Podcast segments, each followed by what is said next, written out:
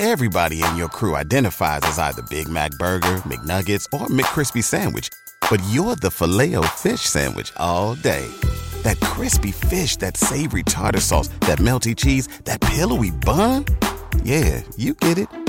Every time. And if you love the filet of fish, right now you can catch two of the classics you love for just $6. Limited time only. Price and participation may vary. Cannot be combined with any other offer. Single item at regular price. Ba da ba ba ba. You know that fresh produce is the best produce. That's why at Kroger, we invest in local farmers to bring you seasonal picks that taste fresh from the farm good, like sweet corn, refreshing watermelon, and juicy peaches. So whether you're a delivery lover, a picker upper, or you shop in store, your local produce always tastes 100% fresh, or you get a 100% refund guaranteed. Kroger, fresh for everyone.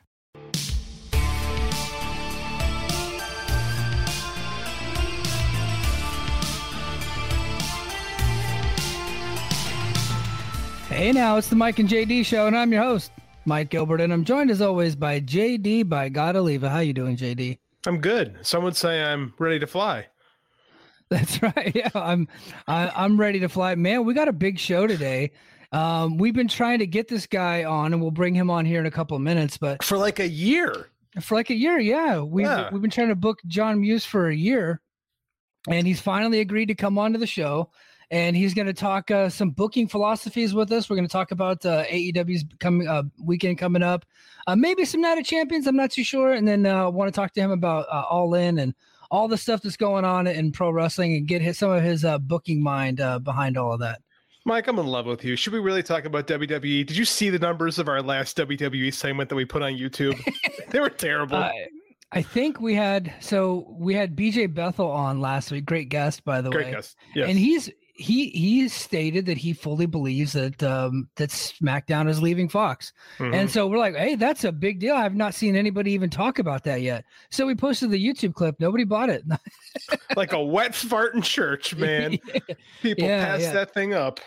Well, you know, that's like a year away. So maybe we're like uh maybe we're too premature. Maybe that's the that's what happened to us. My wife would say immature, but continue. My wife would tell me premature. Anyway, oh, oh, oh, hey, oh. uh little miss muffet no i'm just kidding um so so hey this weekend fight game media has a ton of stuff going on so coming up this memorial day weekend fight game media is your source for combat sports coverage starting on friday fight game podcast extra hosted by garrett gonzalez we'll have scott e wrestling and larry Kajan to preview wwe night of champions and on top of that he's also going to bring on paul fontaine and jeff hawkins from the Dynamite Show. They're going to preview AEW Double or Nothing. And then on Saturday night, uh, regular Scott, Mrs. favorite podcaster, Scott and Keela from The Rap, they will be breaking down Night of Champions. Both of these podcasts will be right here on the feed that you're listening to. It's uh, Apple Podcast, Spotify, wherever you get your podcasts. And then on Sunday morning, if you head over to the Fight Game Media YouTube, we will have uh, a live Double or Nothing preview show hosted by Mel and Sam from the Power Bombshells.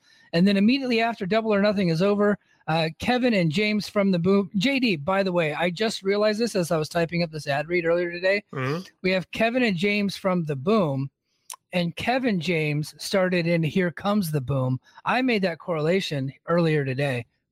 Blew my mind. I had to go and tell those guys. They did not find it all that amusing, but I, I found it pretty amusing. I think you're on an island in this one, man. I think, yeah, uh, cle clearly on an island. I like that movie. I don't care.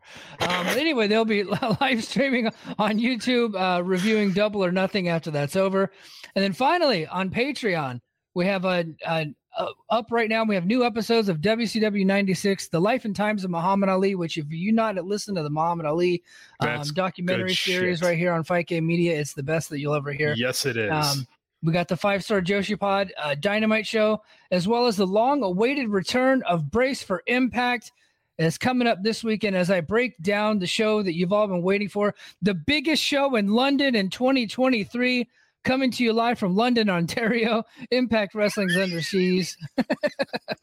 Head to patreon.com slash fight game media for more information. And uh, and now, uh, JD, I'd like to bring on our guest. Um, So John Muse, he is uh he's a Dave Meltzer's favorite booker. Obviously, he's a, a friend of the show. Uh, we, we, we Starting always hot, toss- huh? I- Bury our friend 30 seconds into the show. That's no, what we, we do uh, here. Well, eh, you know, jo- everybody knows John. John's been around a long time. He was a been a booker there in Michigan for for years. Was once about to be called up to WCW, the Big Bang with Eric Bischoff to book the cruiserweight division. How you doing, John? I'm great. How are you? Even though we started hot, I'm I'm great. no, no, we, we love you, man, and we're we're really excited to finally have you on the show. Um, I'm glad to be here. I apologize for being incredibly hard to book. Um, the key was I did I the key was this number one, uh, work is insane. Uh, I coach some kids uh, for baseball. So spring and summer are really busy with tournaments, and then in the off season we do a lot of uh, you know indoor practices. So Yeah. it, it's hard. Um, and then anything I've got to really prep for because I've had a couple people ask, you know, can you come on the show? But there's a lot of prep, and that's kind of hard for me at this point. Right. Uh, just to get cutaway time. So like m- this weekend, for example, I'm going to be two days at baseball, two days at work. Wow. So, and I'm going to use like the hotel time when I'm off uh, for baseball to try to cram some AEW work I'm doing. Um, nothing official, just statistics and some things I'm trying to look at as far as their booking. Uh, right. So work on that when I'm not doing baseball. Uh, but I spend a lot of time on baseball fields this time of the year. That, that's Man. awesome, man. That's awesome. Go ahead, JD. I was like a man after my own heart. I, I sympathize with that schedule because it's similar to mine. Because I'm a You wrestler like coach too. Mm-hmm. That's uh, year year round coaching. It's not just the seasonal stuff. So I I sympathize. Yeah, I trade. My kid went to college and he's playing ball in college, and it's like he moved on to that, but I didn't stop. A lot of times when your kid goes, you stop. You know, when he's done and you're not coaching him anymore, you kind of say, "Okay, I didn't do that." Uh, I liked the coaches I worked with, and we just kept it rolling. I started coaching right out of college. Okay, Like I never had a break, and I didn't have a kid till I was 36. So Okay. I plan on stopping when he goes to college. That will because at that point I'll be damn near 60. So yeah. and dead. So, so I plan on I plan on hanging him up at that point. well, let's not plan that last part. You know, let's No. just Yeah. plan and just stop. The coaching may kill me. We'll see. So Oh, my daughter dude, does. just- yeah. Go ahead. So I have a I have a little girl, and she does ballet. I don't know shit about ballet. I can't help her one bit. And then after ballet is over, she's she's got her recital this coming up Saturday, which I'm very excited for. By the way, lots of pictures coming to Facebook. Oh, yeah, yeah. And then she starts gymnastics. Also, don't know anything about gymnastics, so I can't really be a coach for her. But when she starts softball, that's when Dad gets Dude. involved. Dad's excited about softball. there you go. Dude, that's the that's the nice thing is you need to have that break thing. That's what Andy with soccer. When he plays soccer, Mhm. dad zones out and he gets to just do his own thing. But when it's wrestling season, you know, he's uh he's asking lots of questions and it's a little bit more uh, it's a little bit more intense. Yeah. so John, one of the reasons why we wanted to bring you on, we we really like uh, JD and I always kind of like pepper you with questions and booking ideas and booking Constantly. philosophies. We're constantly bugging John. Uh, Nah, it's got to it's- be annoying to him, by the way. No, it's not. I enjoy So- the challenge, the thought Yeah. process. Like we I mean, we literally talk every day. Like I'm not over exaggerating, but we talk literally every day. We're texting each other stu- something stupid about wrestling all hours of the day. Like I'm look down at work and I got like t- five texts from you guys. Like it's awesome. like it's literally talk every day. Sorry when I get on a roll and I don't sleep, no, so you never know when the text is going to come. That's true. I'll wake up and I got Yeah. like 12 texts from John. I'm like, when does this man sleep? It's crazy. well, and, and Wrestling then for me, yeah, I I wake up. I usually wake up at five in the morning, um, and I'm on Hawaii time, so I'm six hours behind John. So I'll wake up to 37 texts at like 5 a.m. But it, it started at 2 a.m. because you guys are so far ahead of me. Mhm. Sorry. Yeah. I'm in bed guys. at two and then up by seven or eight. That's my schedule. Yeah. Well, it's cool. Well, what uh, the main reason why we wanted to bring you on is that uh, we got uh, we got double or nothing this weekend, and I I don't want you to rebook the territory. The the show's already Yeah. booked. the The match lineup is the match lineup, and we don't want to we don't want to go into that. But you know, I wanted to take a look at, at the main matches, and I'm just kind of curious as to what John would book for that match. Like the match is already set, so what would John do for that match, and then where would they go afterwards, and then eventually I want to venture over into All In because All In um, is probably going to all. I'm I'm saying it right now. All In's pr- the biggest show in AEW history, most likely, Yeah. considering they you know they have that that big stadium. And and we don't know what it's going to be airing on. They said it will be broadcast. We don't know where, but I'm thinking that this might be the most watched kind of premium event in AEW history. So that's the big show of the summer to me. Yeah. So um so first of all, um I just wanted to pick uh, pick your brain. So uh, anarchy in in the arena. So if it were you, you got the two teams. You got the BCC versus the Elite. Um, it's it's been my favorite story in professional wrestling the last couple of months. I thought they've handled it beautifully. Um, and the to me, in my opinion, it's the main event of Double or Nothing. It might not close the show, but that's that's Mike's main event. That's the people's main event, so to speak. Um, Yeah. How would you book this match, and, and where do these characters go from here? All right. So let me let me start with this, just so so I set like a level set on this stuff. Um, when we're thinking about the booking for AEW, we've got to think about multiple things. Um, because they've got a lot of shows coming, so you got to think about Mhm. door.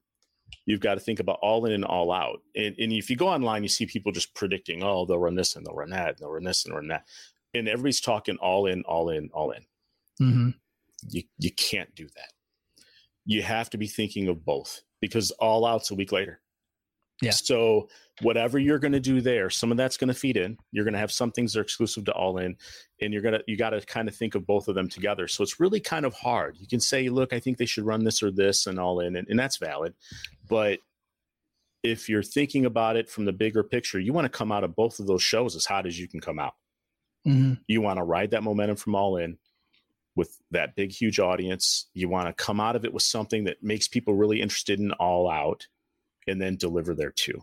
So what i'm going to do now i'm going to step back and and from a i'm going to probably predict a little less coming out just because if you look at what they're doing they've got kind of an end of it's open ended right now right? So we're coming to a closure point. They can go in a lot of different directions come out of here. There's not a lot of hints after. Um, so there's a lot of ways you can go. So as far as Anarchy and Arena, um, they're just putting the elite back together. So I think you've got to put elite over probably. I don't. Uh, that's where I'd had. You're looking at probably MJF winning at the end, unless of course they just throw everything out, right? I mean, there's a lot of ways you can go with things.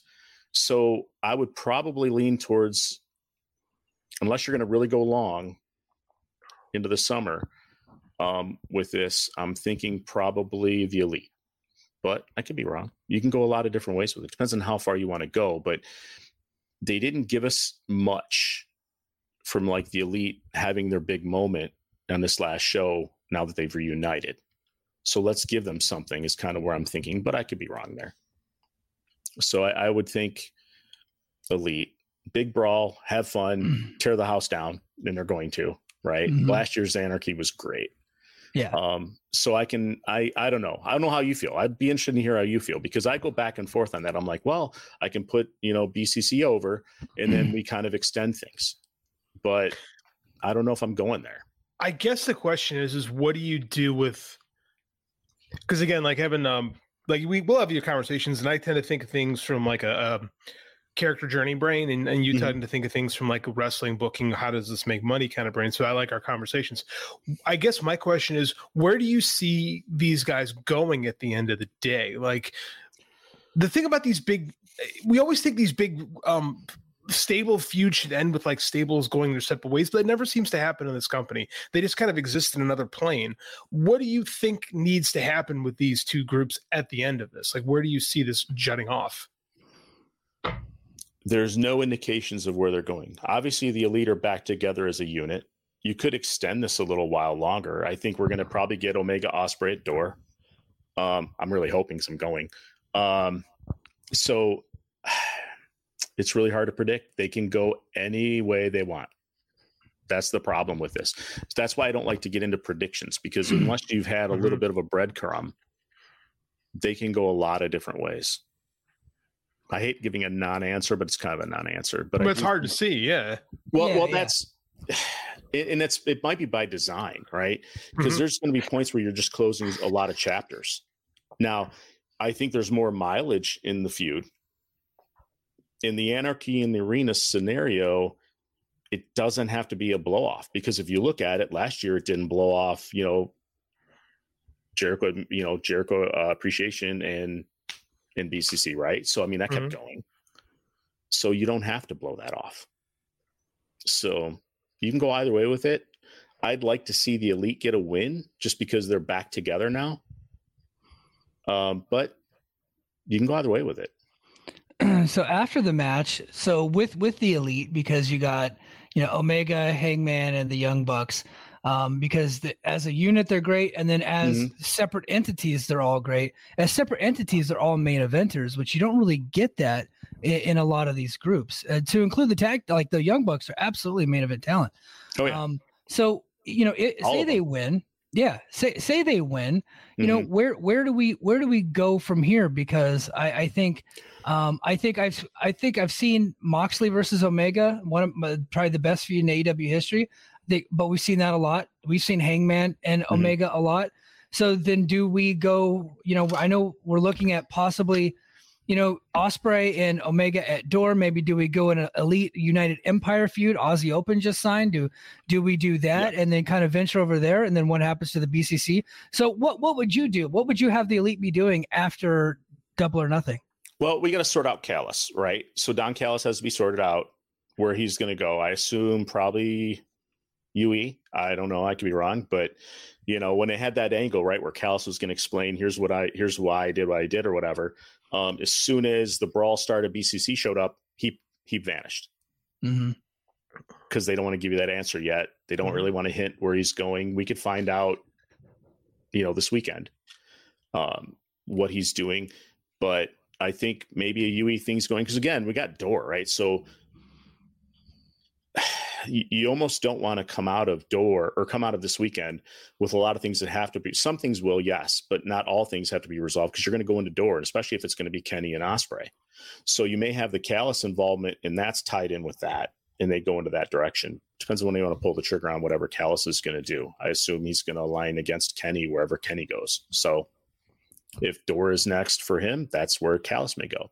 In which case now you've got Page and Bucks who are going to go off in their own direction. And so then, then what do you do? What do you do with the Bucks at this point? I mean, they've held the tag team titles more times than anybody can remember. It doesn't appear like you know, you know, FTR. Well, yeah, is it really only been twice? Okay, yep, well, I thought times. they had it more time. okay. Oh. Well, so you know they, have had they've had the belts a couple of times, but you know FTR, uh, who was their arch nemesis, oh, FTR and Lucha Brothers would be their two main opponents. FTR, the current tag team champions. Like, how do you pivot? Do you pivot? You know, you with the Young Bucks, and do you have them venture over into Aussie Open? I don't know when he's back. I don't know when Mark Davis is back, so it's we don't. it's a meniscus. So if it's a meniscus yeah. repair, it could be six months. If it's a meniscus removal, which I would recommend because I've never seen a tear that's been repaired that hasn't hmm. retorn. Mm. It's if it's a removal, it's six weeks. Mm.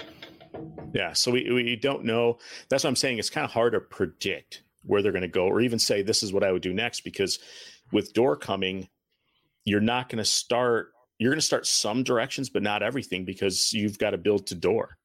Mm-hmm. yeah. To some point and you know that's it's a unique position that tony's in for that.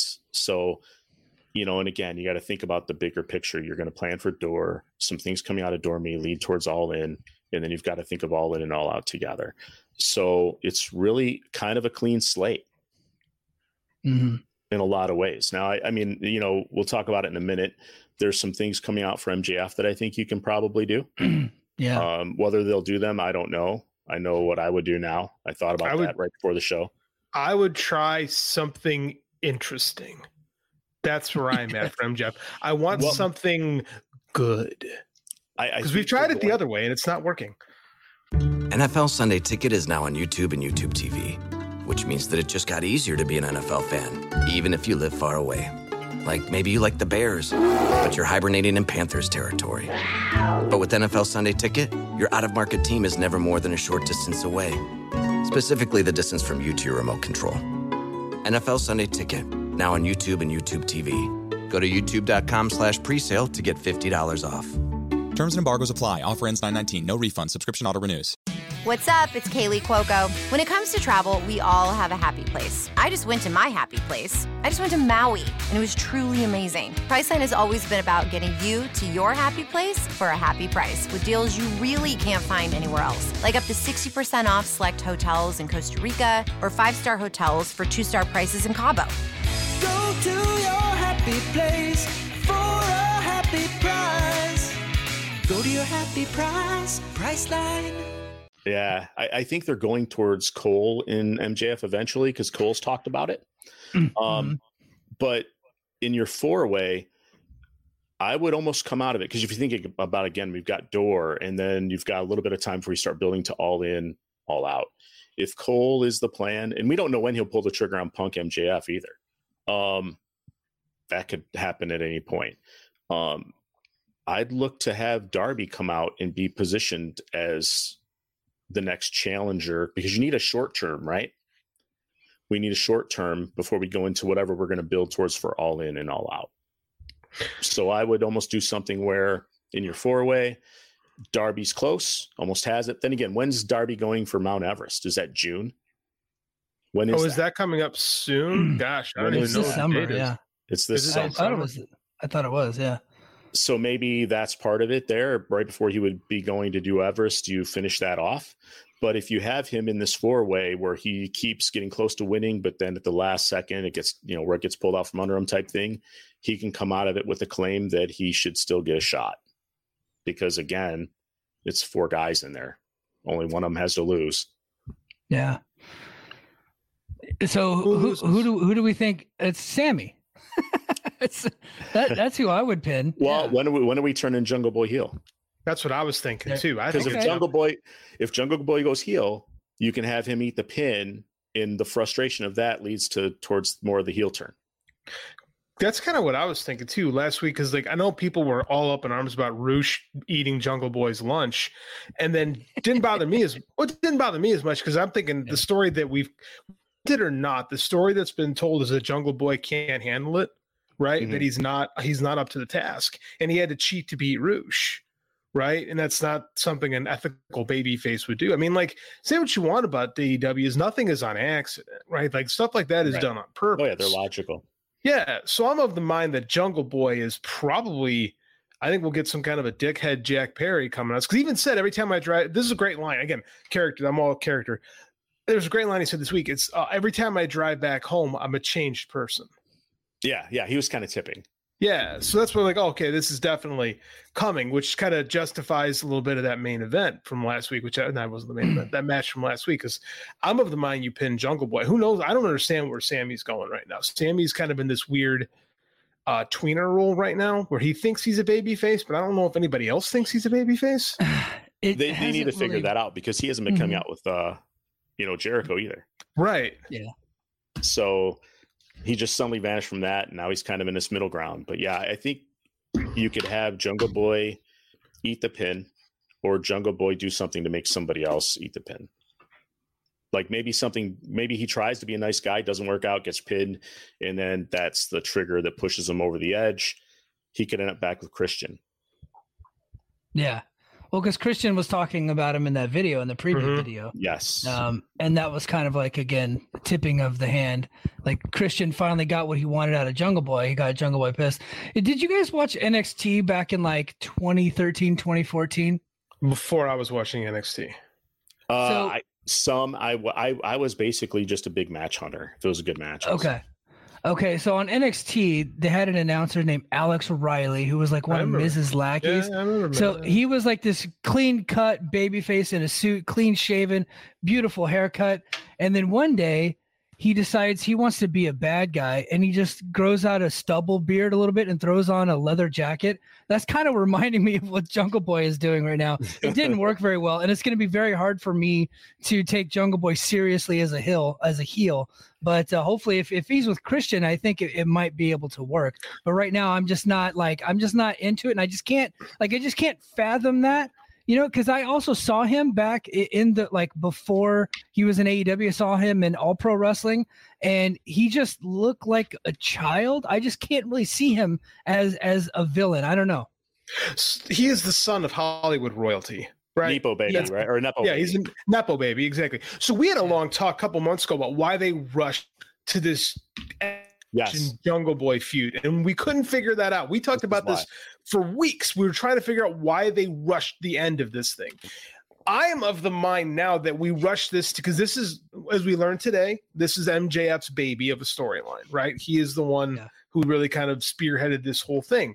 I think this is why they did that. I think they wanted to get. I think this has been in the plans for a little bit because I think you've kind of maxed out what Jack Perry can do as Jungle Boy. Like they've leaned away from the, the Jungle Boy name a little bit more. He's Right. growing as a character, and there is something to him. There is a smugness to him that I think could work as a villain, especially if you if you do put the band back together, but do like you know the the uh, for my Star Trek fans, the mirror universe version, you know, the evil version of them. So goatee. you should goatees are cool. Um, I have one now. Well, Um, well, here's the thing: the the re, think about it this way too, from a wrestling perspective. Um, and they rushed that feud to a payoff with the, you know, the coffin match. Um, if they had extended that a really long time between the two of them, and taken it really far with it, like a few matches, a lot of heat, things like that, it's a little harder to justify him linking back up with Christian right. they just had one match. So it's a little easier to kind of rope in the believability that why would he do that? Because he's realized Christian was kind of right about things. Mm. And Same that's way- kind of the angle you play. The same way MJF was right about. MJF famously says, "You can be good, but not being the way you are, not doing the things you do. You got to learn to be a little dirty." So I mean, like, and I think this is a necessary. This is a necessary character progression moment because I do think we've kind of topped out on what this version of Jungle Boy can be. Yeah, I, I would agree. And, and then he's got to probably change. This is where you change the name. He's just Jack Perry. He's just Jack, Jo- especially if you're yeah. kind of lean into the nepo baby king thing. I think it could work. Um, Everybody knows, but you still want to. hmm The real using question the name. so this is a real important booking question. Do you Uh-oh. cut that? Do you cut that hair? No. Sorry, this is for John. My Uh, bad. Mike was on that. Mike didn't even think Well, twice. I'll- Mike's I'll- like, you know, I'll I'll tell you I'll tell you why it's a no. I'll tell you why. why you tell no. me why? Why? Why is it a no? because that hair has always had heat with me. Ever since I ever since I took my wife Personal call. to, to, to Daly City and watched him at, just outside of San Francisco. And Mm-hmm. my wife's like, "Oh my god, he has the most pretty hair." She's like, "I wish I had hair like that." and I'm like, "I hate him, and I hate his stupid hair." And then I, you guys know who Vinny Massaro is? He's Yeah. an indie wrestler. He's been around a long time. I had him on my old podcast, and he and I, five minutes on our podcast, just talked about how much we hated Jungle Boy and his stupid hair. I, Just the you got to keep the hair. Part the hair is part of the heat for me.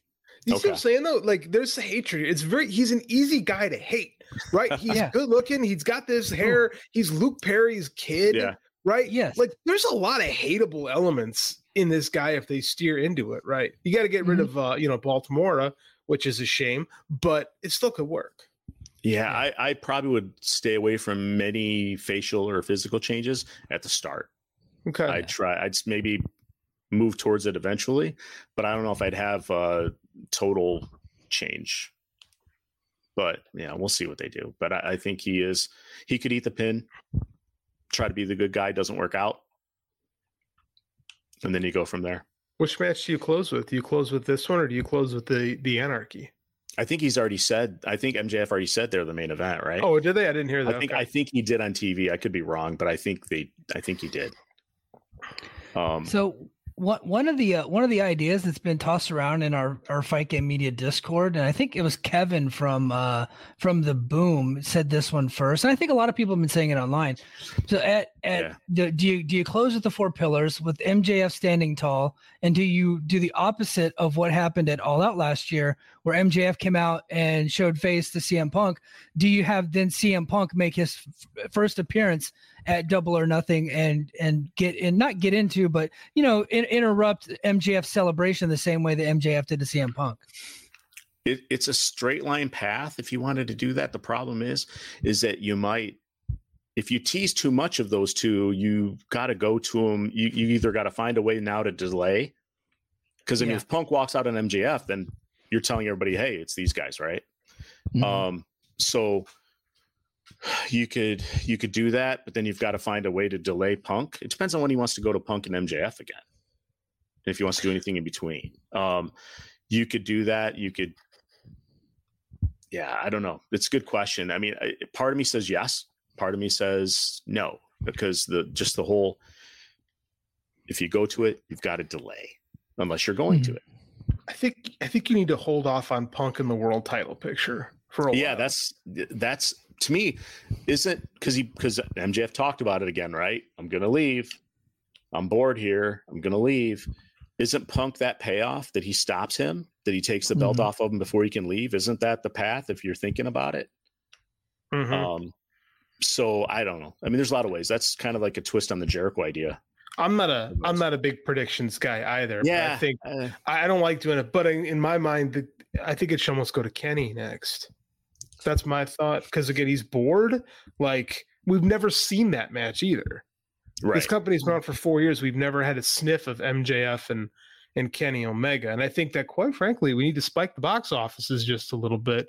So I Right. think that could be something a world title program for the summer that doesn't necessarily have to have to delay Forbidden Door. You could build that up and maybe do that at um all. I don't know. I'm just thinking like, what's the big money match that, that they have right now?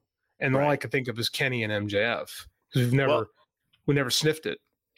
Right. Yeah. I mean, I I thought about that as well, and you could maybe do that at all out. Again, we we have so many paths you can take, and it all depends on when you want to pull the trigger on Punk and MJF again.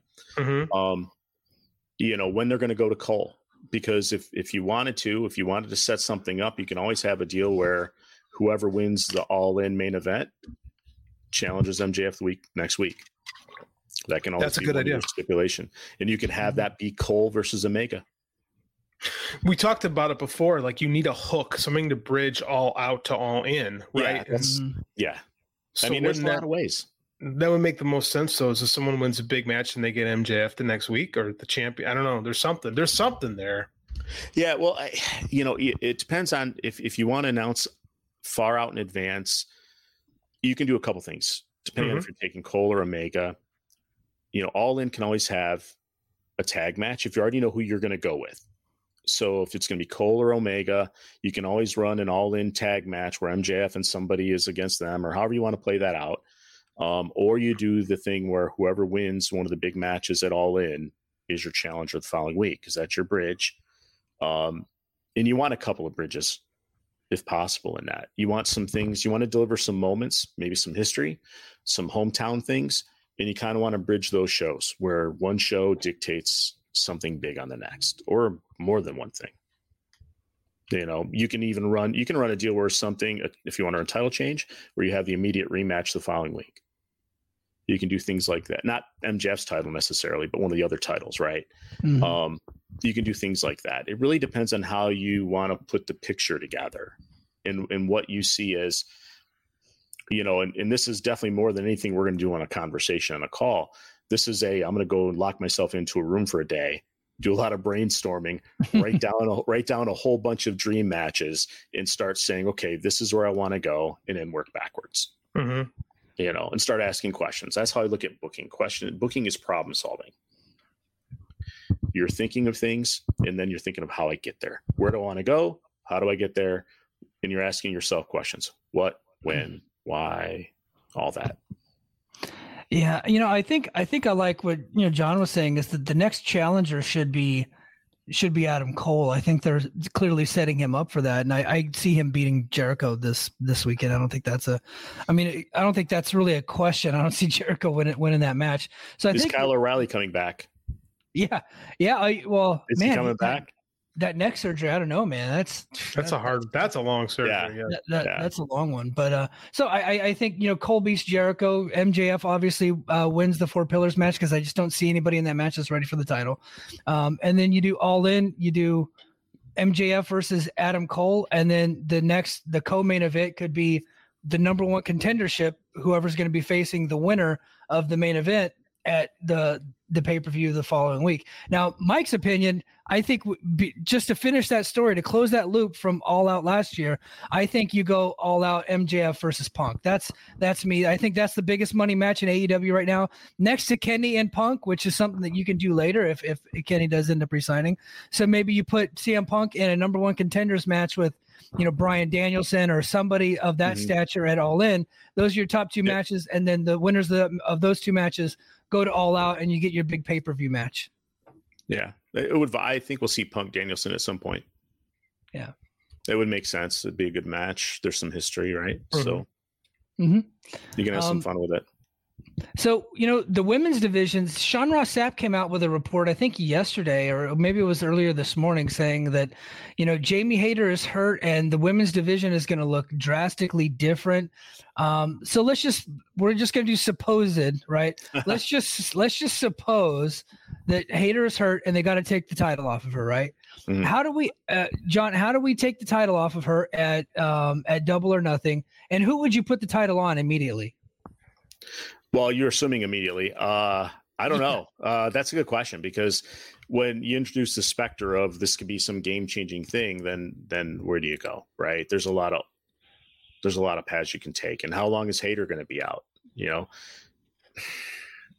it's it's difficult. You don't you know they know the the answers to what that mystery thing is. We don't know.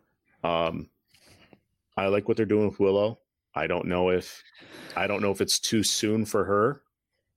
Um, you know, you can do a vacant thing. You know, she vacates the title, gives it to Tony or whatever they're going to do, or Toni gets it because they she can't be she can't uh, you know she can't defend. So then Toni gets it, and then you can always have somebody come out to challenge. You know, I don't know if you do a title change though. I mean, that's here you get a belt and you lose you may want to do a thing where you you're just simply going to have two people, Toni being one of them, have to fight for it. I don't know. It's a good question. I was fantasy doing. I don't know fantasy okay. book, but this just struck me when I was mowing the lawn today. That okay. uh, I, I reminded myself of. I think it was Fall Brawl '94 when uh, Austin, Steve Austin, and Ricky Steamboat yes, were feuding over the U.S. title, and Steamboat hurt his back legitimately and couldn't mm-hmm. couldn't go anymore. And in the ring, they give they have Steamboat surrender the title to Austin. Steve mm-hmm. Austin talks some shit, and then they bring I think it's the debuting Hacksaw Jim Duggan, and Duggan wins the U.S. title. So I just I never liked that angle, but I think that if you did that with Willow here, especially her coming fresh off of beating Mercedes, and just because this is drastically different, that means we're going to see mm-hmm. something that we have not mm-hmm. seen before. So, in mm-hmm. theory, if I'm playing, and I'm not a predictions guy, but I'm predicting. No, I'm not predicting. I don't think it's going to happen. But this is an idea that I have. Is just like if uh if you have or surrender the title to Toni, right? Mm-hmm. And then Tony Khan or someone's like, oh, but we're gonna have a match anyway, and it's Willow based on the fact that she beat, and you could sell Mercedes, one of the biggest, the biggest free agent women's star in the world. She mm-hmm. just beat her. Now she gets a title shot, and then because people like, you got to do some Willow, you got to do some Willow. Like they actually showed the match, they showed her winning on TV, they showed her, you know, being successful, but it wasn't good enough because some people are never happy no matter what you do on TV. Like I think yeah. that's something you could do. I'm not saying they will. It's what about Statlander? What about is Statlander? She, is she healthy? Statlander that's would be a great idea. Well, see, that's what I'm saying. See, Tony knows these things. We don't. Mm-hmm. Um, we know he knows where everybody is on their, their healing. You know, if she's available, that could be an option too. Maybe they've got that tucked in their back pocket. People would react well if Statlander came back and did it. I agree with that. Yeah. Well, I see. Uh, when it comes to Jade, there's like three people who I see right now who could beat the streak. One would be Willow, but they have passed on it. But Willow can mm-hmm. always come back into it. Statlander, mm-hmm. and then the other one would be Jamie Hayter. Is it Jamie a step down though? Who's hurt with her having been the champion for so long now? If the belt ends up someplace else and she can't get back to it, and you want to give her a moment at Wembley, yeah, okay, I'm on board with that. Break the streak at Wembley, give them some history, give the hometown girl a big, you know, or at least the home country girl, right? The big thing. Yeah, that would be cool. Um, something to think about so it, but it all depends on who Tony had earmarked for. This is the person in my mind who who's going to beat Jade. I think it was Statlander. What what did he do? Mike's cat was trying to knock stuff over, and he oh, was he was We're so rub, he was like rubbing his body up against. I didn't even know he was in here because he's a white cat, and the bed. I just saw white move. Is, is a white blanket, and he started rubbing up against the the platform that I have the computer on. I have a standing desk that raises and lowers, and he just started Mhm. rubbing up against it. Like, get off of here, dude. Sorry. I, I cornered. That's okay. I cornered myself because my dog did a run in when I was on with Dave and Garrett. You know, he started walking around behind me and hanging out, and I'm trying to pet him to just keep him, you know, kind of occupied. But he's hundred pounds, right? He's a huge beast. oh my gosh. Yeah, you can't reason with him. He already came walking in, but he can't get to me now. So Yeah. Nice. but no, I get. Um, but yeah, and, and back to it. So it could be Statlander. I think he might have had Statlander in mind to beat Jade. Um, but I think Willow, with the way she's kind of rising, could be her. And then Jamie, if you do the hometown th- or the you know the Wembley thing, could be an option. You know, I, I think I've been feeling like they've been trying to set up Jamie versus Saraya at Mhm. All In at And they might. You know, and you got Saraya as the hometown heel and Jamie as the hometown babyface. I could Yep. see Saraya getting booed there just because she's WWE, and I think that as much as I did not like the Outcasts at first, I think they've actually started to come into their own a little bit, and they've really j- started to gel and, and and improve as a unit, as a heel unit Yeah. uh, you know, it wouldn't shock me, and I, I don't know how they would get there. It wouldn't shock me to see Saraya coming away with that belt some at some point before All In, and then ending up Jamie Hayter versus Saraya at All In. Because I saw, I Mhm. could see JD's face right now. Everybody would be so mad to see Saraya get that belt, and it would work. It would work beautifully. Yeah. Um, I, and I, I think that it would really get the moment that they're looking for for Jamie. Yeah, you could do that for sure. And, and if you if you you have that path, the Jamie versus Saraya, you could also go with Saraya getting the belt but not defending against Jamie, and defending against somebody else and giving her her moment from being hometown too. So you Mhm. can take two paths where both of them get big wins at Wembley, or you have them face off against each other. And I think and I think they've even talked about facing each other a little bit, but whether or not that was the hint or just talk, I don't know. So uh, let's, you know, if you, I know it's hard to know what's, you know, unless we know what's coming out of All In, but you know, gun to your guys' heads. If it were up to you, just if you had, if these were all your toys, these were your action figures, AEW is your playground, and you were in total control, and you had All In coming up, who is your main event for All In? You want to go first? I don't. I'd have to think of it while we're live. My main event for All In, um, I would go honestly. I would probably go MJF to, loses the title Hmm. to Kenny. At all in. That's what I would do.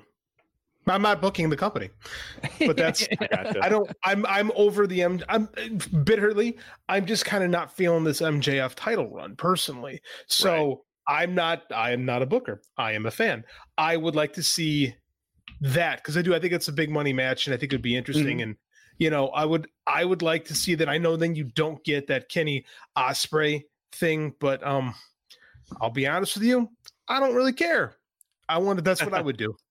Okay.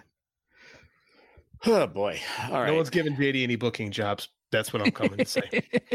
Well, it's it's never as easy as just pick your dream match anyway. I Yeah. Mhm. it- it's like I said, you know, if you're going to do this, you've got to think about both shows together because one impacts the other in some way, usually.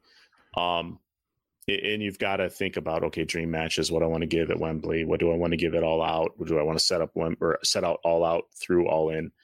Um, you could, yeah, you could do that. Uh, you could go ahead and give MJF Kenny there. I have a feeling it's probably MJF Cole, but depends on where you see that. Do you see that at all in or do you see that all out? Um, I don't know.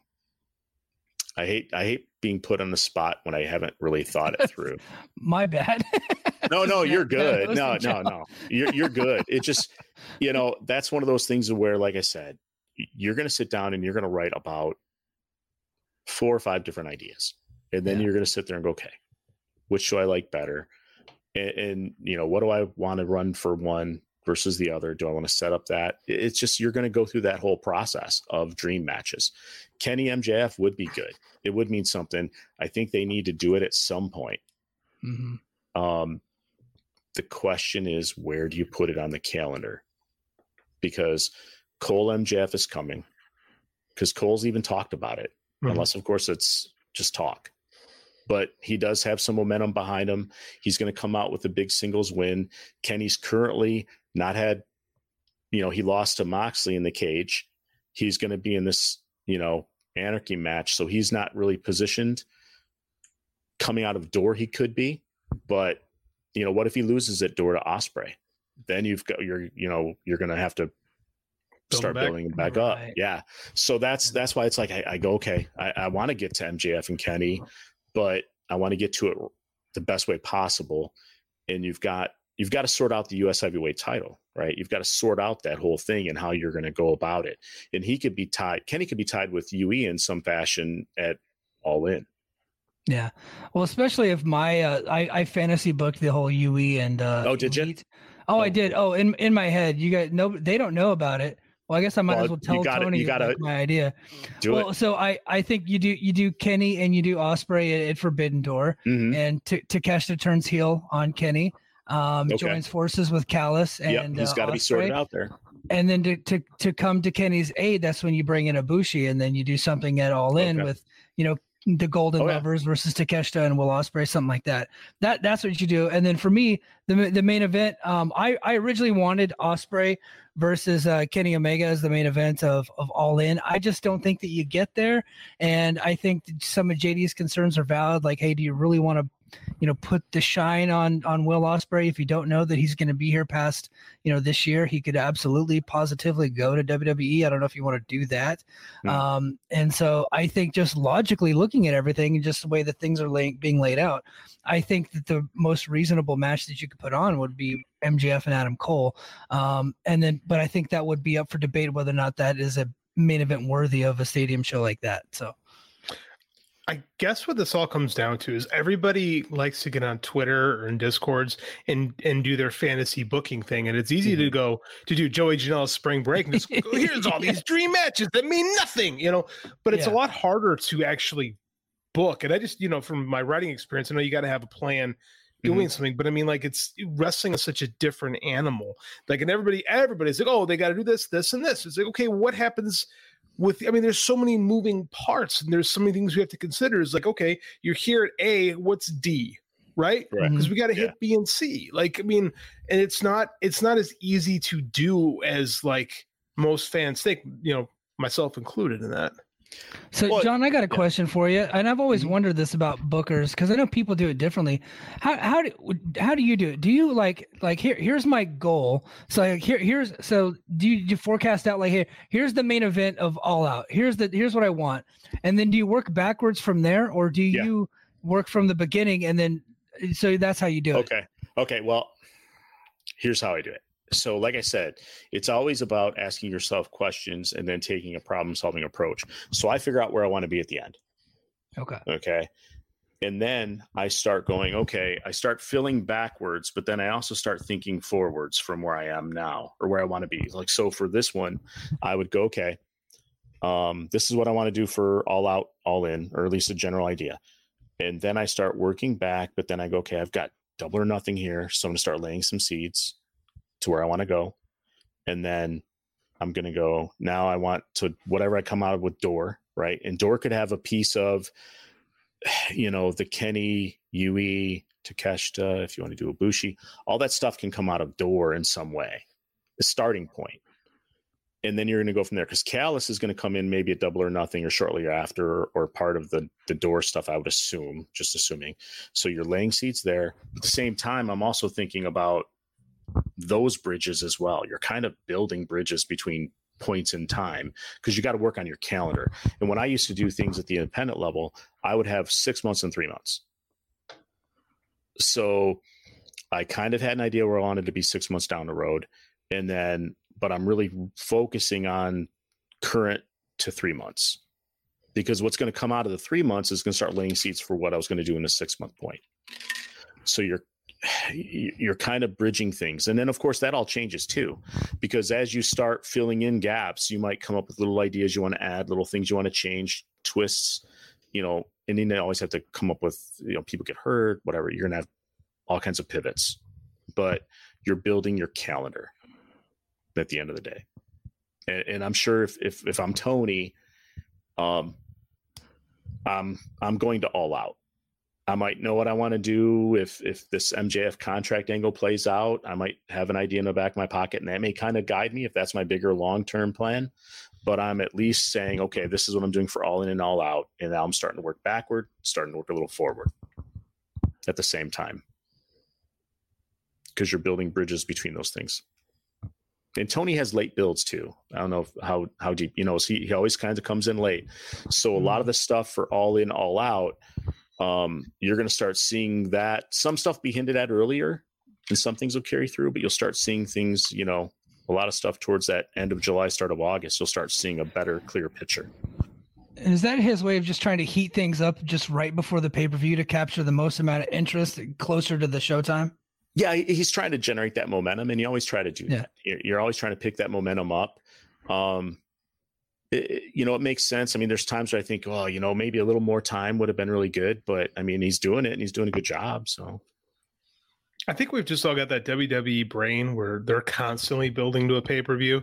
So it's like when yeah. it's like some of us for for two decades of okay, we always have to be building toward this pay per view, and their schedule's a lot different. Like you look at the first WrestleMania, like mm-hmm we didn't build that main event until what three weeks before, right? When they had the free mm-hmm. show on MTV. That week there was nothing like but yeah. he just showed up. You know what I'm saying? Like I think we just we think of this like, oh man, you need to, everything needs to be building this one spot for three months. Right? We, we need to start seeing who there. I think a lot of fans expect like three months ahead. I should know what the card is. Right? That's just not the way. It's not the way yeah. this promotion is booked. And the fans shouldn't know it three months out. But yeah. right, but everyone thinks. But listen to any podcast, they'll tell you, well, what's the build? How do we know what's going on? And it's always there, mm-hmm. and you're kind of like, oh, oh, there it is. It's just not as blatant as we think it should be sometimes. Right. Yeah. Well, uh, you know, like say for example, if you want to have a challenger three months down the road, you're starting your build, but nobody may realize that that's where that person's going.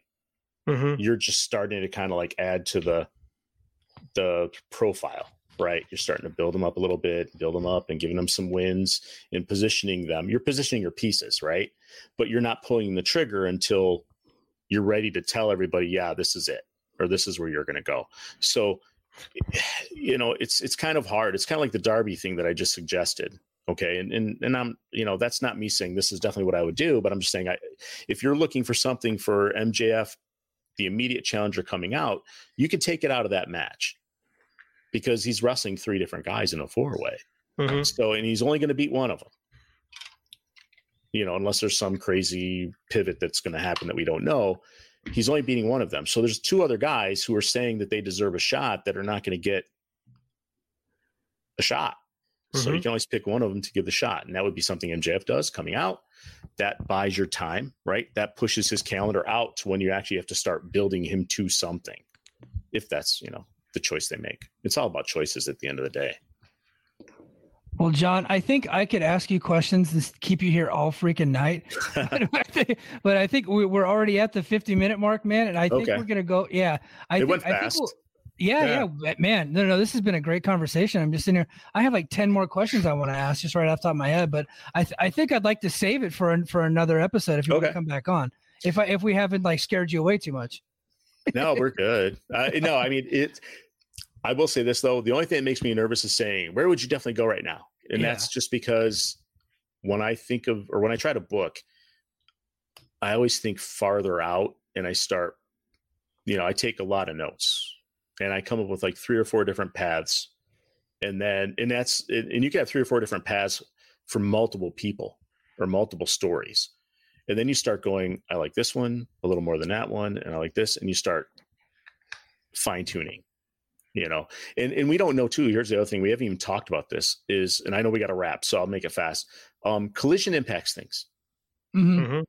so it's really hard to pick because there's a kind of a maybe there is maybe there isn't roster split so how does that impact things if there is one or at least a softer split or something to that effect how are they going to navigate that that impacts the choices we make too because if we want to go towards you know a punk danielson at some point or you know, I know the rumor was like Punk Joe out there. Somebody was talking. I don't mm-hmm. know if mm-hmm. that's actually going to come to pass. Um, but there's a lot of different Punk can do this, Punk can do that.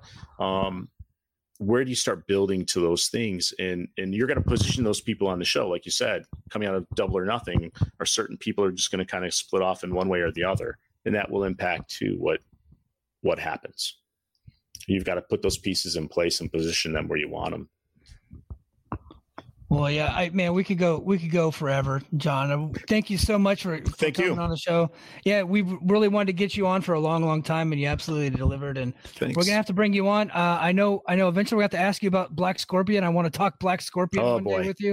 Uh, I wanna Sting, talk- I got a magic trick. Sting. Yeah, I would Yeah. love to talk to you about the thing we talked about a couple years ago with WCW and the Jericho Yes. story, like those things. I would love to have people hear from your words the story of you. Oh, you mean Uh, the Jericho idea from I, I both Uh, actually, both yeah. the Oh, okay. cruiserweight thing with So- WCW and the Jericho story. Like those Yeah. are Well, I'll- fantastic stories. I'll, I'll give this teaser. If Tony's plan for MJF is somebody taking the title off of him before his contract expires, you're looking at the hook of the Jericho idea. All right. Well, I'm I'm really excited about that, John. John Muse, thank you so much Thank you for doing this. Uh, you're welcome. Obviously, you're one of the you're one of the guys now, so thank you so much. Uh, We'd love to have you on Thanks, I anytime. appreciate it. Take care, guys. buddy. Yep. Take See ya. care. Bye. See ya. How are we supposed to Well- follow that? I know that was freaking awesome. You know, I think I think I told John it's like, yeah, 15, 20 minutes, no problem. And then we, we kept him here for almost an hour. Part of me is like, screw the rest of the show, man. We should have just gone an hour and a half deep with John on that. yeah, you know, you you did you did try to bring up like maybe we should just do a Patreon episode, like a separate episode with John, and that might have been the better idea. But we're in it now, man. We're just, Oh, we're just we're- gonna do it, and then We And then, stepped in uh, the shit and got to scrape it up our shoes at this point. That was that was awesome. I have a thousand different questions because we went from talking about just tossing out ideas and uh, booking ideas for John and all that, and and now we want to um we yeah and now and now we want to like um you know talk about the news. But I dude, I could have just thrown a million different ideas at John, and uh, it was just an honor to have him on the show. Um, we, It's we, we fun. make it's fun to talk to an actual booking mind because like i said everybody wants to be a phantom booker. Like everybody's got Yeah. these oh i got an idea. And it's you know to hear him talk about okay well, what about this? And what about that? And how do you go here? And will this work? And what if Mhm. it doesn't work? And that's just it's so fascinating. Because when i write a book like if i write something it works right? Yeah. if i write oh the crowd loved it. Well then the crowd loved it. But then in real life you got to be like oh well what if they take a big steaming shit on what you just said what you put what we're gonna do? Then what sir? Yeah. so it's Well- uh it's fun. I made the joke earlier in the Fight Game Media Discord. I was like, you know, uh, I I could be Tony Khan if I had rich parents too. The problem is, is I probably would not have been successful because I would have just immediately put the belt on Cowboy James Storm, and then that would have just been it. Like, well, Storm has the belt. Let's just let's just ride. Sorry about your damn luck. Sorry about your damn luck. All right. Um, so uh, we, we got lots of news to talk about. Um, we only have a short time to get there. Um, Smokey and the Bandit style. So uh, CM Punk is back. Collision is going to be the debut, or he's debuting at Collision or returning at Collision, uh, the United Center, June 17th. Uh, Voices of Wrestling, uh, Joe Lanza was talking about it on his show. Um, and I, I don't, I don't want to say that I can independently verify what he's saying, but everything I'm about to tell you is stuff that JD and, and I heard earlier in the week. So mm-hmm. Um, I, I think the you know we might know a little bit of the same people that that Lanza knows. But um, uh, so real quick, so he said that Tony wasn't going to announce the United Center until Punk had signed, so that's why the the delay. Uh, that he had signed the Brawl Out NDA and other legal documents, but at no point in this entire ordeal has Punk ever wavered on uh, showing up on the 17th, and that's exactly what we'd heard. Said uh, he said Punk was always going to come back, and if it were up to him, he'd be working Wednesdays and Saturdays too. Um, uh, so on Wednesday, Punk and Tony were back on solid ground discussing booking ideas. Uh, Punk asked to be taken off the press materials because he didn't want advertised in advance, same way the last dance occurred. Um, he was always planning to come back. He never threatened to bail. He did sign an NDA to not ever speak about Brawl Out. He also signed legal papers requiring him to attend television tapings when asked. and the segregation to Saturday. So him being kind of um, you know cast aside and thrown on Saturday. That was um, that was the the elite. Specifically, the Young Bucks wanted that. So this was the Young Bucks getting their concession. Um, Punk was very com- contrite and apologetic about the press conference, and that he told uh, Punk outright apologize to Tony uh, about the press conference. And Punk has tried to contact the Bucks, and the only response was from their lawyers. Um, also, Ace, Ace Steel, the issue was dealt with on Tuesday.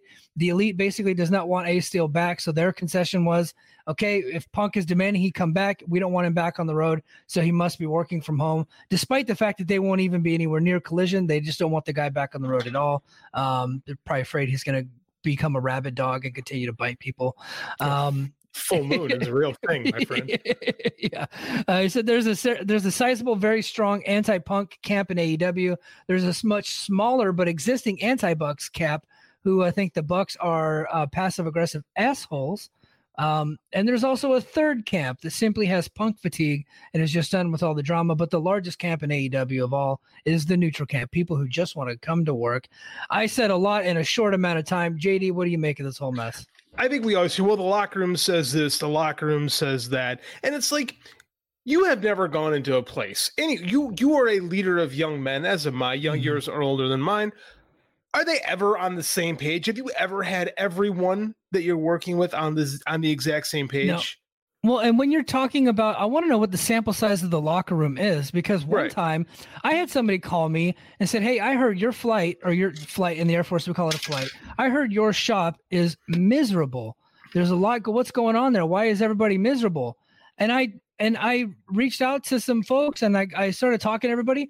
Turns out it was one person. Mhm. It was one person that was just trying to get out of the military, and that one person became a, a the overall sample size of of my workplace, right? And then we capitulate. We got that person out of the military. They're having a great life right now.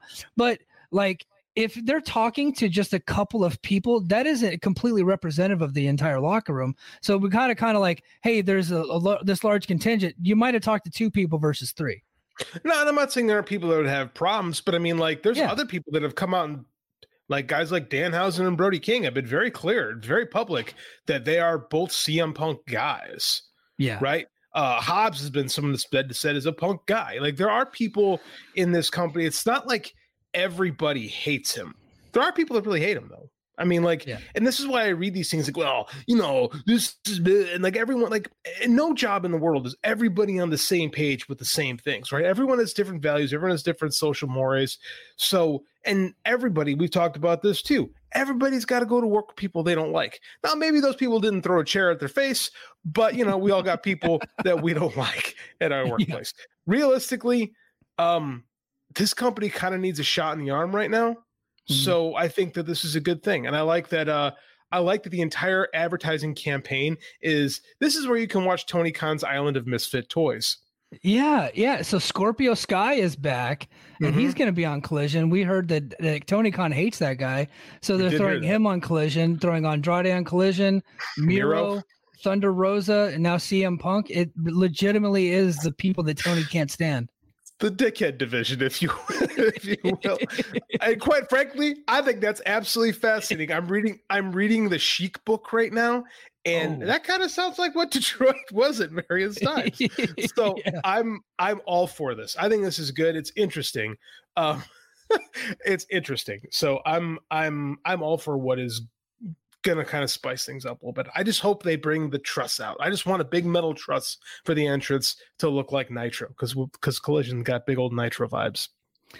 Yeah, you know, and I I think right now, like we haven't had episode one, so it's like me saying this is kind of ridiculous. But That's Collision seems like the more interesting show to me because it's the 100%. that- that's uh, that too is like okay, so it's like Schrodinger's show right now, right? It's both everything and nothing. It can be anything Mhm. you want it to be, and that's what it is. Like, and then we've talked about it, like, because guys like us, we've talked about it with the Boss Man too. We have a little bit more traditional wrestling sensibilities, right? Mhm. as opposed to like the stuff like the Bucks and the Lucha, more Lucha inspired stuff. So there's a possibility that the Collision show might appeal to the older fan a little bit more than Dynamite is. Again, that is just speculation amongst fans based on maybe evidence. It's like I said, it's it's, it's Pandora's show, yo, but we don't know what it is until it shows up. I do hope it's different though. I do hope it feels different. Yeah. Yeah, me too. Uh, so you had a CM Punk conspiracy theory that you wanted to get into. Why don't you, Oh, you want and me share to- that? We're an hour in and you want me to do this now? Just okay. try to try to do it quickly. Yeah. I can't. I'm not. I can't do that. Okay. Okay. So I cooked this up with a friend of mine who will go nameless. like let's be honest. People say Punk is a ma- is trying to be a master politician. Wrong. CM Punk is like the worst politician in the world. If he was, none of this would be happening.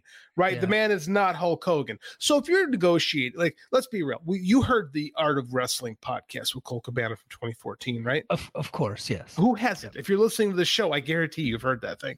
So, um, as you may be aware, the aftermath of that podcast left both men in a lot of trouble, and it actually pretty much destroyed their friendship. Right?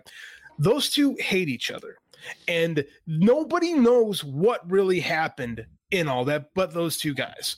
All we know is they don't like each other. So if you're CM Punk and you are talking about coming back to or coming into wrestling for the first time in damn near a decade, and the one dude in wrestling that you sincerely hate happens to work for this company, you can't tell me that at some point the whole well is this guy going to stick around thing ever going to come up? Now punk says he had nothing to do with seeing with colt cabana being fired from all elite wrestling. Uh, a friend and i had this idea that perhaps tony khan was of the mind of well that's fine. His contract was about to end soon anyway. We'll just put him out to pasture which as we've seen is kind of the way aew deals with people. Like when they're done with you they just kind of say thanks. They don't even get they don't even do the whole um you know uh what what is WWF um Future endeavor- endeavors. future endeavors. They don't even do Yeah, that. Sometimes they don't even tell you. Yeah Like, sometimes you, just, don't like, you just you get just fired and out, don't like- even know it Like Leva Bates didn't even know her contract was coming up. She just thought she had a job. Yeah, she's she was gonna be like Costanza showing up for work without a job. so I am of the I and my friend are of the mind that Tony Khan's plan was I'm just gonna let this guy's contract run out and you know then it'll be gone and then things will be fine. Now what happened is he went Cabana goes to do Young Rock down in Australia and Ace Steel takes his place. And the problem is, is Cabana's got friends in the locker room who are actually are pretty good politicians who went and mm-hmm. advocated and went to Tony and said, This is bullshit. You can't just get rid of this guy. He's our friend. And the Bucks had a lot of power in this company initially. You know, all you gotta do is look at people like Dana Massie having a job that she has, and Brandon Cutler having a job that he has, and to say the Bucks are, especially early on, were super important. So they do have a lot of They're- sway with Tony. They're But you know, executive vice presidents. They are, but eh, are they? Yeah. You know, Well, like yeah, at the they had the beginning, title. Yeah. at the beginning, yeah, for sure. But like they lost their booking power because they booked the worst episode of Dynamite ever, right? With the the original Dark Order kerfluffle, Mhm. right? And so my friend and I cooked up this idea that well, maybe this was their power play and say, hey man, no, you got to bring our friend back in. So Tony thought, fine, I'll make everyone happy. I'll put this guy in Ring of Honor, and he won't ever have to be here, and then it's whatever. And then it didn't happen, right? Like sometimes when you try to make everybody happy, you make nobody happy. Because again, we like there is this people think Punk's an asshole, but like you said, there's people in the locker room that think that the young bucks are just you know passive aggressive and do this kind of stuff. So I mean, they're unhappy about their friend not having a job when in reality, know, the guy drawing all the stuff at the time was Punk. Like early in the in the early in the Punk run, he was the guy for the company that was drawing ratings and drawing pay per views and stuff like that. And guess what? This is pro wrestling. The stars have leverage. They do. So it seemed to be that in it, some guys might have been good politicians and some guys might have been bad politicians. And in an effort to make all of them happy, things just exploded. Because I'm of this mind that Cabana was going to be dealt with in the in the most you know uh, non-aggressive way possible. Just let his contract run out, and that his friends advocated for him. Which again, your friends should advocate for you. Your friends should throw chairs at people for you, as it turns out Mhm. you know so i'm just of this mind that punk as the star didn't want to be around this guy that he absolutely hates. And quite frankly none of us know what happened between those two guys. All we know is that it's super super bad. And that's my conspiracy theory is that punk might not have asked for him to be re- let go but it was kind of of the mind that okay you know it'll just take care of itself. And then the bucks pulled the power play leading a page to be passive aggressive on TV to turn mm-hmm. this thing up. Again, that dude gets blameless in all of this because he's oh gosh, shucks, cowboy. You know, that guy went that guy went out of his way to piss off a guy on TV who was going to freak out, and we all saw the freak out because, quite frankly, it's CM Punk. And if you look at Hangman Page's booking shortly after losing the world title, it sure looked like he got punished, didn't it? yeah, it sure did. Yeah. It sure Yeah. did. So I again, Punk gets the the lion's share of it because like a lot of fans really feel like they're like the young bucks are really good at like the whole this is our thing and we did this together as fans friends and like you know the whole merch table culture thing. So Well, a lot of people they- feel like they're friends with the young bucks even though they're not Well, they were they did a really good job whenever They they, were on the underground of having this grassroots campaign, and they would they would hang out at their merch table and they would become friends with a lot of their Mhm. fans, and so like they felt like they were a part of it, and then like they the Bullet Club thing explodes, and the next thing you know, Young Bucks are just drawing money everywhere. So like they and that was all because it was kind of a Bernie Sanders style, you know, grassroots campaign where they went around the country, around the world, really touring around and just got all these people uh, behind them. And so like whenever you come at the Young Bucks, you're almost like coming at them too. It is, and like, and they did have a lot of in this company. They had a lot of stroke and a lot of power. And then another guy comes around who might be the shiny new toy, who has a little bit more stroke and a little bit more power. And at first, you're all about it until you figure out, hey, I'm not the cool thing anymore. Well, I'm going to use my power to get something that I want. Because realistically, why the hell is Colt Cabana employed by this company? He doesn't do anything. yeah, yeah. And I That- like you Colt know, Cabana. I, I Yeah. like Colt Cabana, but I can't help but sit there and look at all this and go, all of this over Colt Cabana and Ace Steel? Again, Chicago guy, hey, bring it home. But I mean, for these two, all of this stuff, so those guys could have a job doing whatever, it's it's ludicrous to me. It's absolutely ludicrous. It is, but I also think that Ace Steel and Colt Cabana are the two biggest winners in this whole thing because they're the guys that get to sit at home and collect paychecks. Yes. And they're probably just providing notes on the show. That's probably all they're doing. Like, Yeah. Cabana might not even be doing that. Like, like, like Steele's going to zoom into work, and I guess he's got a really good relationship with Punk, and he might have a very good brain for this producing thing because he did work for WWE in that capacity too. So Mhm. he might be really good at his job. If he wasn't, I don't even think Tony Khan would consider hiring him back. But he must be good at what he does. So again, these two guys get to get paid well while sitting at home. That- Isn't that go- isn't that crazy? I think they should go into the Observer Hall of Fame, like with Lanny For- Poffo. They should have like a wing for guys who got paid the most for doing the least. I, I think that they should have that. the ultimate workers, right? Those are the, Yeah. the best workers are the ones that just have friends in the right places, right? yeah. Brutus Beefcake, you know, Mhm. that whole thing. Yep. Yeah. So that's my CM So- Punk conspiracy theory. I, I had I thought you were gonna go another way with this because I had a conspiracy theory about the all the leaking that's been going on and how how you know we have mutual friends with Bryan Alvarez, but he had this story so wrong from like really almost did. from the beginning, right? And I I think that CM Punk kind of was like feeding like indirectly like had somebody feeding Alvarez bad information just so he can come out and call it fake news right? Like i Mhm. that I, I think that absolutely happened. I can't prove it. I got no evidence of that that's the case because i don't know who the heck bryan alvarez was talking to but whoever he was talking to was dead wrong because you and i had this information like three days before alvarez did and it's basically all the things that joe lanza is saying. Like we had all of that already I don't know who the hell this guy was talking to. I, I can only imagine that he got completely sabotaged, and that sabotage came from the punk camp. One thing I'll say for sure, in all of this, one there's one thing that I have learned, and that's CM Punk hates Bryan Alvarez. he does. He He does. absolutely hates that guy. Because again, the scrum, right? He tries to take a shot at Hausman. Hausman's like, no, I don't like Cabana either, which should tell you Yeah. something, by the way. But then he's like, and then Punk's like, oh, because he had a diatribe ready to go and he couldn't use because you could tell he had rehearsed that in his brain like a thousand. He Yeah. jerk started. He thought about it over and over again. And then he immediately turned to Bryan Alvarez and was like, You, I don't like you. I'm gonna He's turn this like- on you.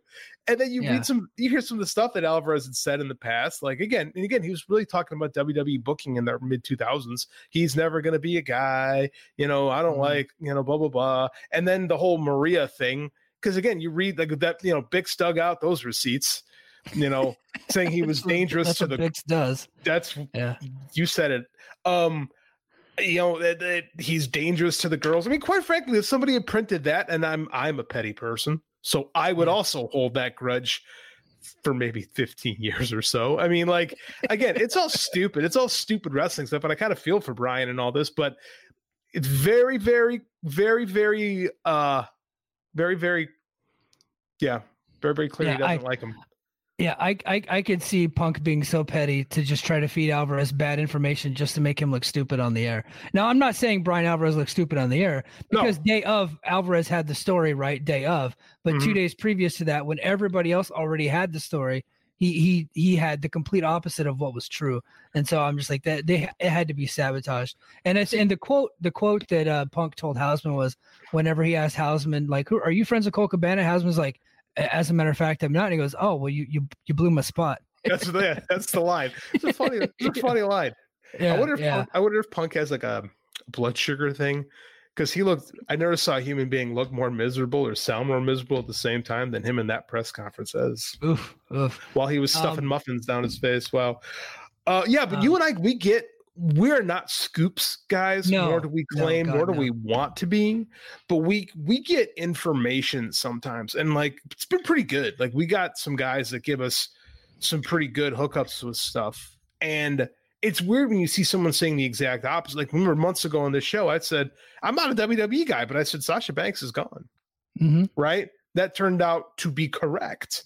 You know, our, our good friend the mask came on and told us that. By the way, he says Drew's coming back. So Yeah. I take his word for it. So yeah. So, um, re- real quick, Aussie Open signs with AEW. Quick thoughts: Should in should New Japan rethink this partnership because they got Aussie Open now? AEW took uh, Jay White, Juice Robinson. Looks like they might get Ospreay, uh, maybe even a Ibushi. It's like uh, uh, it's becoming a farm system for all elite wrestling. Um, Two thoughts. One, put them under contract if it bothers you. You know what I'm yes, saying? I, I don't feel bad for New Japan, by the way. No, I don't because Kyle Fletcher said, "Hey, we're not we're not under contract to anybody right now," and a part of me is like, "Really? There's really?" So I mean, Tony did what he do, but they are. Apparently, I saw something on Twitter today saying they're still going to do New Japan stuff now, even though they're under AW contract because they have that relationship. Yeah, yeah, yeah. It's not it's not that big of a deal, but I was just kind of like, mm, man, you know, it's like that's another one that was under contract or they weren't under contract to New Japan, but they were New Japan guys. And then AEW kind of swooped in and got under contract. All is fair in love and war, but they're not at war; they're partners. Well, let me throw this to you. You're looking at this as like a negative. Now, if you're if you're New Japan, you can book these guys and not have to pay them. That's true. Yeah, you might not get them for as many dates, but you No, know, you, you can probably get 'em for still get them for the strong dates, and you might get Yeah. them for World Tag League. So or pay them as much pay you know you because you it's relationship with your partner your partner can just loan Yeah. them out and however whatever business whatever business they have worked out it's probably going to wind up saving new japan money to use them in the future Um, Maybe, a report came out. A report came out from WrestleVotes. So this might be bullshit. I don't know, but the, the WWE cuts were coming. Um, I, I've been hearing that since Endeavor took over. So I, I don't know if that's true. So we don't need to go too into that. Uh, you want to talk about the WWE World Title history? Yeah isn't that now so this is interesting they said this is going to be a new belt but then people shit on it like okay this has the same title lineage as the 2002 to 2013 belt and i said oh cool okay so it's now they're spinning it out of because that belt was unified with the WWE title, which then got Yeah. unified with the Universal title. So you're Right. spinning it back out. And my next thought is, isn't that the WCW belt? So Didn't that so World they- Heavyweight title? Wasn't that didn't, doesn't not- have the same lineage? Not necessarily. So here, here's and I remember this kind kind of clear. So they buy WCW, right? The Rock beats Booker T, becomes the WCW champion, and then uh, it gets unified under Chris Jericho. He's the first Right, ever right. WCW WWF unified champion, and then that belt ends up having his own lineage. They never split that off. Well, when they split the rosters, they did the first draft. Eric Bischoff brought back kind of a, a replica almost, but a WWF version of the big gold belt, and essentially named Triple H as his first champion. And so that's that's the belt they're talking about, the Triple H original title that was a a kind of a look-alike, a ripoff of the big gold belt. That's that's the title lineage that they're doing from uh, 2002 to 2012, um, and then that was ended up you know getting tossed to the to, to the get, getting unified, and then they split it off again, and the whole mess. But uh, that's the lineage that they're going with because that that one died when the two belts got unified again, I believe in 2012. So that's what's weird about that because I thought they had the same lineage because the WWE United States title claims the lineage of the WCW slash NWA cro- slash Crockett United States title. Yeah, Wrestling's stupid. wrestling is stupid, so uh, but we love it so much. Uh, the passion of Cody Rhodes. Oh man, uh I that way I, don't get. To, Cody loves to get beat up. I had this big thing planned for earlier in the week, and then we got like Well- isn't because isn't the Brock thing? Isn't the Brock thing just the same thing we saw with Brodie Lee? Right. This So they did- getting beat up, and It is. Yeah. It's an old it's an old dusty angle. They they broke Cody's arm and now Cody's going to come in with a broken arm and fight the big monster. He's going to come in and fight Nikita or Brock Lesnar, whatever you want to call him. Um, yeah, the whole that's the whole thing. I I think that's going to be cool. I'm looking forward to seeing it, but What's it about? What's the feud about? Why does Brock want to kill Cody? That's the thing. I, do, I you know what? I don't know. I, I have not been watching weekly WWE. I just see the clips, and then um, I'm looking forward to. Night. I watched watched Backlash. That was one of the best events all year, and I'm gonna watch Night of Champions. Um, so I'm not really plugged in there. Uh, we should have probably did a little bit more research on that one before. We No, no, no. Because I think the answer is they never told you. Oh, okay. Is that is that the case? Yeah, they never. The, Okay. again, if I'm wrong, I'm sure Scott will own me or something like that. Yeah. But I'm pretty sure that they've never established a reason why, which just goes to my theory that as long as wrestling is hot, doesn't matter what's on, right? As long as the main event Yeah. works, the main events are hot, people follow whatever because mid cards don't matter. So, lastly, um, and this is just uh, the what I'm about to say is not a reflection of Fight Game Media or any other entity or JD himself. Ryan Satin has decided that he is going to go after Sabu. Sabu did take to Twitter years ago. He said some pretty racist and homophobic stuff. I don't think that he had ill intentions, but he still said the words and it was stupid and he never really backed off of it. Um, but Ryan Satin decided to dig those tweets up because he did go after him back in the day. And he also went after Impact when Impact brought Sabu and RVD back as a tag team. Um, and then he's still going after him again now because AEW brought back Sabu, basically saying, why don't people go after Sabu the way they go after Hulk Hogan? Here's here's the reason. Hulk Hogan is in a position of power. He is a guy that uh, the people want to see taken down. He is a man of privilege. He's a rich guy. And he's a lot more famous than Sabu. Okay, Sabu doesn't get headlines, unfortunately. Um, Sabu is a guy whose body is broken down. He is destitute. He doesn't have a lot of money. He could really use the payday. And this almost kind of comes across as Ryan Satin punching down. Also, you couple that with the fact that Ryan Satin has stayed quiet amid all the rape allegations of Vince McMahon. He stays quiet with WWE doing business with Saudi Arabia, who's constantly beheading people, and WWE is a promotional arm of Saudi Arabia. Ryan Satin staying quiet after all this, but now he wants to go after Sabu, whose fucking wife just died. Sabu needs some help. And maybe he is not the greatest guy in the world. Maybe he doesn't use the best language, but you're Satin, you're a scumbag for trying to do this. I got no respect for Ryan Satin. I didn't know. I didn't. I Ryan Satin blocked me a long time ago.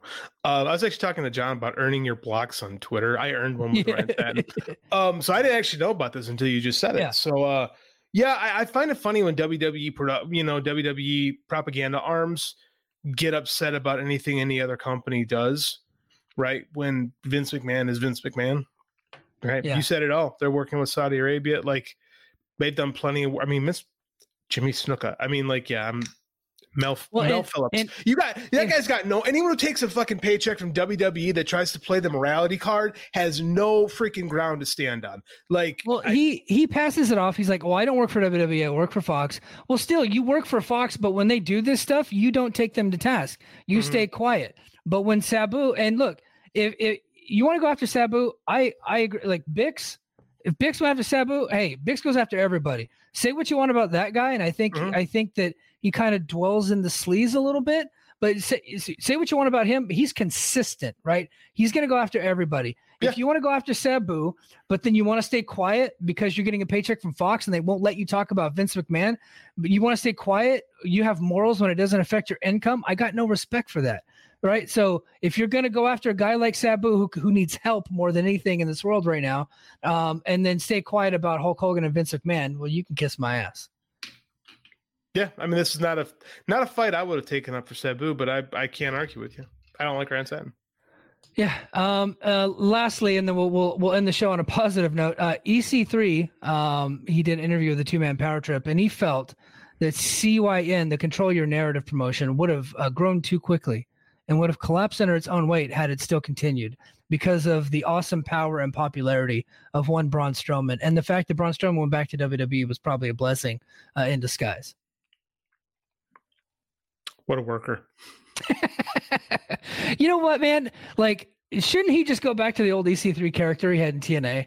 Like this whole like dark muttering asshole thing that he's got going on to control your narrative, like it's just not working. He's in NWA right now. I don't know what he's up to, but shouldn't he just go back to Ethan Carter the third? It doesn't really mean anything anymore, right? Which I guess could work. Like, okay, let's say if you're Impact or if you're AEW and you bring in Ethan Carter the third, and then you basically have a guy whose claim to fame was he was, you know, Dixie's aunt, and that doesn't mean anything anymore, and he's destitute and broken down and needs a job, then you've Yeah. got a storyline. But the problem is EC3 is really kind of broken down physically and he can't really work. Yeah. So this is the character that he's concocted, and it uh, doesn't mean a word. Doesn't Well, mean I'm always I'm always all about reinventing yourself, especially Yeah. after a WWE run where you didn't get over. Um, but he was over in TNA as that EC3 character. I would have just went right back to it. But yeah, look, I give him credit for taking a chance on himself, taking a chance on his character. It just was lame. It didn't work. He got brought back to Impact, had one of the worst feeds I ever saw with Moose. So the problem with EC3 is that it's MJF. Yeah. MJF the MJF, the current MJF character is absolutely inspired by EC3. And it's not like it's the rich kid character. It's not like it's something we haven't seen before, but a lot of what we see, what we saw, especially in the earlier MJF, was totally Ethan Carter the third. Like I think he's actually mm. grown and, and pushed that character in- into into new heights, but without betraying what the character was. But I mean, the DNA of MJF is the DNA of EC3 is in MJF. I don't think anybody would argue that. Yeah, I don't think anybody would argue that, and I don't think anybody would argue that this was a successful show, a great show, and uh, we are about an hour and twenty four minutes in, so we're gonna go ahead and call it call it a night. Stay tuned to Fight Game Media this weekend. Tons of coverage. I had the ad at the beginning of the show, and until next week, mahalo.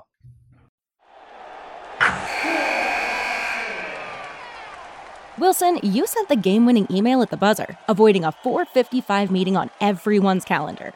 How did you do it? I got a huge assist from Grammarly, an AI writing partner that helped me make my point. 96% of Grammarly users say that it helps them craft more impactful writing. Would you agree? Grammarly helped adjust my tone to navigate tough work conversations.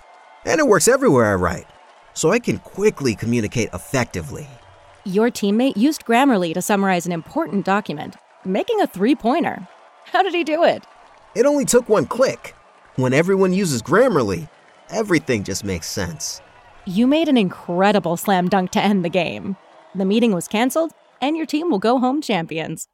Go to grammarly.com slash podcast to download it for free. That's grammarly.com slash podcast. Easier said, done.